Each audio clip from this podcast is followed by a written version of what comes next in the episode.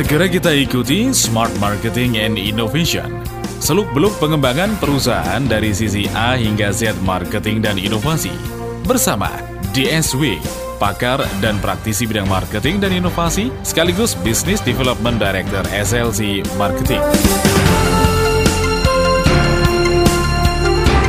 Selamat sore Smart Listeners, bagaimana kabar Anda di sore hari ini? Senang sekali saya Didi Cahya hadir menemani Anda di siaran perdana di 2018 untuk Smart Marketing and Innovation tentunya bersama Pak DSW Dr. Sandi Wahyudi. Selamat sore. Sore Mbak Didi, sore Smart Listeners. Saya- Selamat tahun baru 2018 Ya. buat semua pendengar. Ini siaran perdana kita Ya, soalnya ya iya. walaupun sudah tanggal 8 ya. Eh, betul. Minggu lalu tanggal 1 kan kita lagi liburan. ya kan? Ini hari pertama kita talk show di tahun 2018 ini Mbak Didi. Dan saya bingung. Ha-ha. Biasanya kan kalau tahun 2017 kemarin kan Selamat sore Pak DSW Keep stupid to innovate Sekarang Iya. saya mau ngomong apa Oh iya, apa kabar Mbak Didi? Jawabannya apa Mbak Didi? Keep stupid to apa Ya. Untuk tahun ini kita punya tema besar Mbak Didi 2018 Uh-uh. itu keep stupid to balancing. Bak- eh, Artinya apa? Kalau Uh-uh. tahun lalu kita berinovasi, tahun ini kita waktunya menyeimbangkan. Ini menarik Ya. To balancing. To balancing. Menyeimbangkan apa dengan apa ini Nah. Pak DSW Kita akan kulik sepanjang tahun ini Mbak Didi. Sepanjang tahun Karena setiap bulan kita ada tema kecil, ya itu tema bulanan. Oke Kemudian ada topik per minggu. Jadi kita selalu ada kemas setiap bulan itu ada satu tema Betul bulanan. Nah, jadi tema Betul. untuk mengawali tahun ini Adalah Januari 2018 adalah brand DNA. Hore Ya. Kembali ke brand Brand. Khususnya DNA. Nah, yang lalu kan brand activation. Iya Pernah Iya terkait brand apalagi macam-macam kita pernah bahas ya. Bener Ini Kita kembali ke awal penciptaan perusahaan kita. Itu dia brand DNA DNA, perusahaan. karena begini ya, saya kalau mendengar kata DNA eh, Pak DSW, Ya. kalau kita bicara eh, apa ya anatomi tubuh manusia atau Ya. apa gitu ya, DNA ini kan sesuatu yang sifatnya sangat inti, sangat penting, Ya, Yang sangat spesifik. spesifik dan eh, apa ya DNA orang tuh Tidak ada yang sama. betul kaitannya dengan brand. Wah ini Brand. kayaknya kok dalam banget ya. Iya. Enggak, tapi yang pasti tidak berteori yang terlalu Iya. dalam. Kita langsung ke praktikal aplikasi di perusahaan kita, Mbak Didi. Oke. Ini. Sebelum kita bicara tentang aplikasi dan lain-lain gitu ya, saya nanya dulu dong brand DNA itu apa dan Ya, apa oke. pentingnya kita tahu itu. Ini kembali ke kata DNA. Kalau Uh-uh. orang biologis itu kan sebuah singkatan kan? Mm-mm, Kalau nggak salah nih, mohon maaf kalau saya salah ya. Deoksiribos nucleic acid. Mhm. Istilah kata bagian elemen terke- terkecil atau yang membedakan kayak fingerprintnya manusia ya. Iya. yang iya. membedakan satu manusia dengan manusia lain itu kalau di apa DNA-nya. Masih ingat kejadian kecelakaan kemarin Air Asia Betul. dua tahun lalu? Itu kan mohon maaf semua jenazah yang ditemukan sudah tidak apa berwujud ya uh, karena kan di air sekian lama. Akhirnya mereka kan tes DNA-nya. Betul, betul. Oh ini ternyata keluarganya si ini. Kalau si mm, eh, jenazah ini keluarganya si keluarga yang lain. Itu dari DNA-nya. Oke.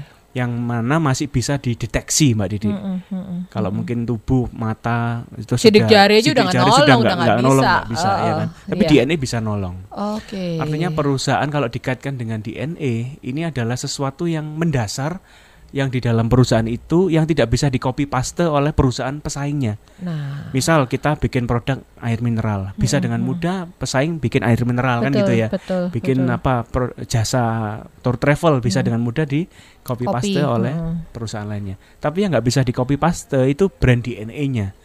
Jadi apa itu brand DNA oke. di sebuah perusahaan? Ya, kita akan pelajari sebulan ini. Seru ya. Ya. Kalau hari ini kita khusus mengulik brand brand DNA-nya dari mananya nih Pak Nah, DSW? khususnya yang minggu ini Ah. tanggal 8 Januari yaitu dari atributnya dulu. Atribut. Ada atributnya juga ya. Ah, ah. Jadi misal kalau DNA manusia itu katanya eh, ada berapa dua Wah ini saya takut salah ini. iya iya iya iya. Nah, Ini ini pendengar kita banyak dokter juga loh. Karena dokter sekarang juga berbisnis Iya, ya, betul, betul. harus memarketingkan Nah, dirinya orang dan ma- brandnya. marketing itu kan harus mengemas. Jadi Oke, oke, oke. kok bisa muncul brand DNA ya? Itu kemasan yang baru lah ya antara marketing dengan dunia kedokteran. betul betul. Cuma betul, istilah ini betul. ternyata sudah umum digunakan Iya. bahwa kembali ke brand DNA perusahaan Anda. Mhm, mhm, mhm. Kayak gitu. Kalau kita aplikasikan dalam bentuk brand, dalam bentuk perusahaan, DNA perusahaan, ah, brand ini ada berapa atribut Nah, atau apa oke. aja? Jadi kita akan kulik hari ini Mbak Didi itu empat. Empat. Empat atribut eh, mendasar ya. Bagaimana perusahaan itu mewujudkan janji brand DNA-nya ke perusahaan. Mhm, mhm. Ke maaf ke customer. Ke customer, Ya. oke. Itu yang kita akan bahas hari ini. Ada empat atribut. Iya itu. yaitu apa aja? Ada produk atribut, ada functional benefit, Mhm, ada consumer benefit, dan ada emotional benefit. mhm. Itu Oke. brand DNA yang akan kita berikan ke pelanggan.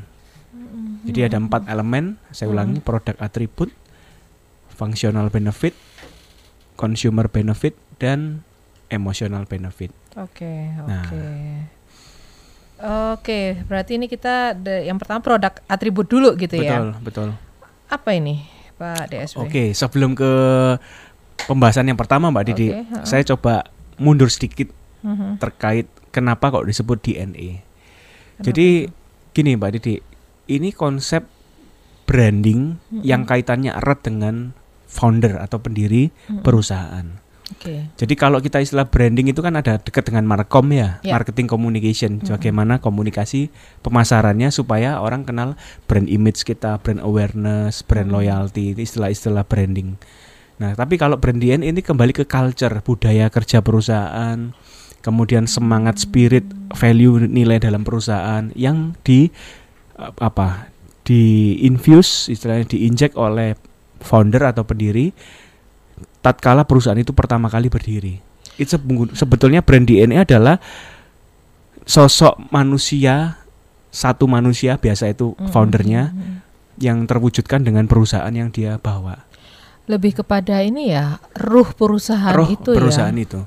Jadi kalau misalnya owner itu adalah orang yang tipenya nih secara kasat mata terlihat dia adalah orang yang eh, tegas dan bijaksana Heeh. dengan tutur kata yang Sopan, tertata, heeh. santun gitu ya.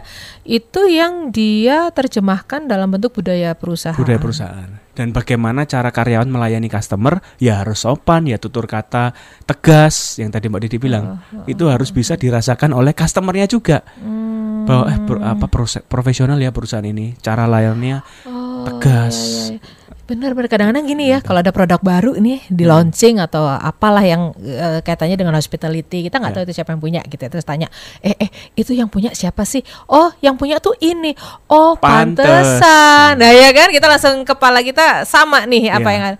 oh, ternyata satu grup dengan ini ya grup ini oh pantas oh paham paham. itu itu Ya, ya, berarti ya. kita sebagai konsumer merasakan bahwa brand DNA-nya terasa Oke, Nah, oke, oke, sudah. Jadi udah ada gambaran ya smart listeners ya eh, secara apa sih kita bisa merasakan betul brand DNA se- suatu perusahaan itu seperti apa. Nah, gitu. kita ngomong kembali ke anatomi anatomi biologis ya, Mbak Didi. Kita bisa tahu oh orang ini ternyata masih saudara sama saya. Ya ada kasus lucu ini yang di Amerika kemarin ada tetanggaan pria sama pria, dia sudah berkawan bersahabat itu 40 tahun lebih. Ternyata apa namanya? Mereka itu saudara kembar. Iya, Ada di Kompas itu iya, ya. iya, iya. Karena waktu kecil berpisah, Dipisah, berpisah, Ah, orang tuanya mengasuh beda. Ternyata kawan lama 40 tahun ini ternyata saudara. saudara kembar. Saudara kembar. Iya, iya, Ya iya. mungkin nggak identik ya, Iya, nggak- nggak iya. Tapi ternyata kok banyak kemiripan secara banyak hal Iya, hobi, gitu kan. Iya, kesenangan. Eh ternyata saudara karena DNA-nya menunjukkan di- mereka dari keturunan yang sama. Ah, Nah, sekarang kaitannya apa dengan bisnis? Ah, Kan kita- kaitannya apa dengan Hmm, bisnis kita tahan dulu boleh? Betul. Karena kita nanti akan lanjutkan ya Pak DSW ya obrolan kita. Kita eh, sekali lagi saya ingatkan smart listeners bahwa bulan ini Januari ini kita membuka tahun 2018 ini dengan brand DNA. Eh, paling tidak ini juga mungkin mengingatkan kepada smart listeners yang perusahaannya sudah berjalan cukup lama Pak Hmm. DSW tapi Anda sebagai owner atau Anda sebagai decision maker merasa perusahaan ini sudah kehilangan ruhnya. Iya. Nah, kalau kalau sudah dari awal sudah menetapkan ruhnya dan masih berjalan, that's okay. Tapi kalau kehilangan ruhnya bagaimana? Mungkin bulan ini ya saatnya Iya. kita mengulik lagi. Mumpung Januari masih. Mumpung Januari. Waktunya masih membuat resolusi, Bener, refleksi. ya. bener. Oke, baik, smart listeners, kita akan jeda dulu dan akan kita lanjutkan setelah jeda berikut.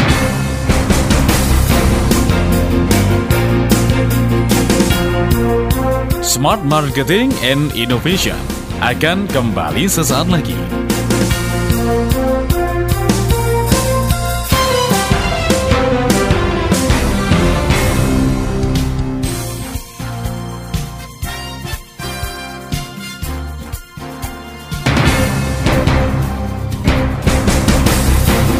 Kembali kita ikuti Smart Marketing and Innovation.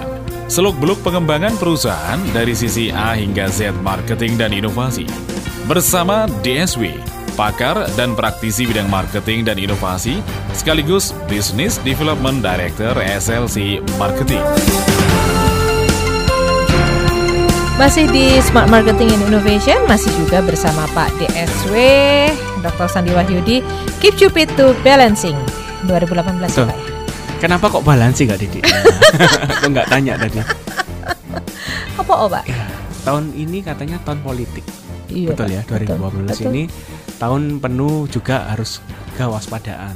Jangan Jadi sampai 2017 itu sudah meriang-meriangnya, 2018 itu udah demam-demamnya nih. demam-demamnya. Tahun depan Pilpres Ah, tahun 2019 iya. kan. Jadi artinya perusahaan ini kan harus hati-hati. Betul, betul. Semoga tidak ada kejadian isu sara seperti Hmm, yang kemarin ya, bahwa itu akan membuat investor asing khususnya akan berpikir dua kali saat melakukan investasi di Indonesia. Mm-mm. Mbak Didik perlu tahu bahwa 50% kita pergerakan infrastruktur apa investmentnya itu dari asing. Indonesia Hmm, ini 50% dari luar negeri. Betul. Di mana orang mau invest kan lihat kondisi politik, Mm-mm, ya, mm-mm, kondisi dari apa itu ya dari apa itu Stabilitas, Stabilitas eh, ekonominya ekonomi, ya. sosial, budaya semua juga harus diperhatikan. betul. Oke, jadi Betul. kita harus bisa balancing di sini. Ibaratnya kita tahun 2018 itu kayak jalan di titian ya. Iya. terlalu ke kanan bahaya, terlalu ke kiri bahaya. Terlalu Iya, iya. agresif itu bahaya, tapi terlalu pasif juga nggak akan Oke, berarti kita benar-benar harus fokus di jalan kita untuk eh, tetap tetap seimbang Tetap gitu seimbang. ya. Eh, harus Tetap politik ber- harus ada ekspansi, iya, tapi jangan terlalu cepat kan gitu ya. Betul. Jadi politiknya muternya seperti apa, bisnisnya harus bisa me- Iya. membaca itu semua gitu kan. Iya, iya juga sih 2018 ini Iya, ya. Oke. betul. Jadi eh, nggak ada salahnya juga kalau di 2018 ini kita memperkuat da- diri kita sendiri, Mm-mm, perusahaan kita termasuk dengan memperkuat DNA kita, betul. menemukan lagi jati diri kita. Ya, tadi Mbak Didi sempat di segmen sebelumnya kan Ah, ah.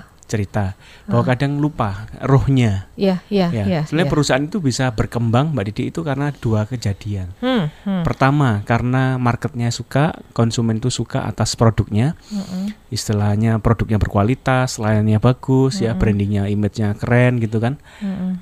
Yang kedua karena perusahaan itu bisa berkembang karena menjual produk yang murah. Jadi konsumen pun membeli karena dalam tanda kutip terpaksa karena dia mungkin daya belinya hanya sekian. Hmm, hmm, hmm, hmm. Yang menarik ini terakhir saya suka iklannya itu Samsung. Mm-mm. Akhirnya bisa beli Samsung. Itu Iya, tema betul. yang menurut saya kuat sekali. Oh, Padahal dia kan diserang banyak eh, pemain baru ya. Brand-brand baru yang Betul. fiturnya lebih canggih, harganya lebih terjangkau. Iya, iya, iya. Ya karena Samsung kan sudah kuat brandnya. Mm-mm. Maka dia mempositioningkan diri eh, iklan terakhir ini akhirnya bisa beli Samsung. Bahwa setiap orang itu sebetulnya kepingin beli eh, merek ini. Cuma ter- orang kan mikir akhirnya ngapain beli fiturnya lebih canggih yang X, lebih- harganya lebih terjangkau. Mm. Ya ini yang diangkat oleh Samsung bahwa image yang dia jual prestis bukan hanya fitur. Iya, iya, iya, iya, iya. Kalau iya. akhirnya Samsung mendowngrade dirinya dengan menjual produk yang akhirnya compete dengan harga yang Mm-mm. seperti Oppo, Vivo dan seterusnya, maka brand DNA Samsung akan turun, akan berbeda dari yang semula. Mm-mm. Nah, ini yang perusahaan ini wajib menemukan kembali brand DNA-nya. Jadi perusahaan itu berkembang karena satu brandnya kuat, Oke. kualitas bagus. Yang kedua karena ya dia berkembang karena dia bisanya jual murah. Ya berkembang juga perusahaannya. Cuma brand DNA-nya akhirnya dia tidak nampak.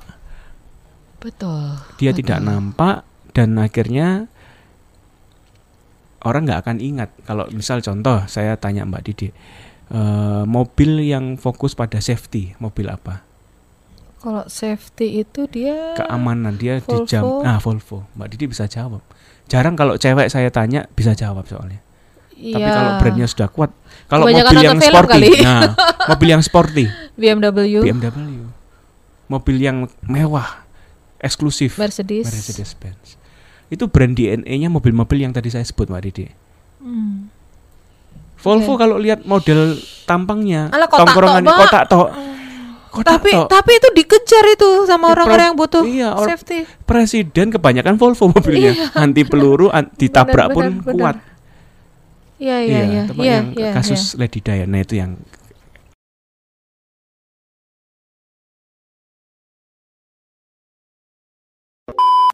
Mitra bisnis, jika Anda merasakan manfaat luar biasa dari seri Marketing Innovation Lesson ini dan ingin mendapatkan versi lengkap yang sudah disusun per judul berupa CD maupun podcast, sedemikian bisa dipelajari lebih mendalam, silakan kunjungi website kami di www.slcmarketinginc.com atau ke Shopee official store kami di SLC Marketing. Anda bisa mendapatkan harga spesial dari kami. Ikuti terus knowledge sharing dari kami. Saya DSW Dr. Sandi Wayudi, Presiden SLC Marketing Inc., founder of Connectpedia. Sukses untuk kita semua.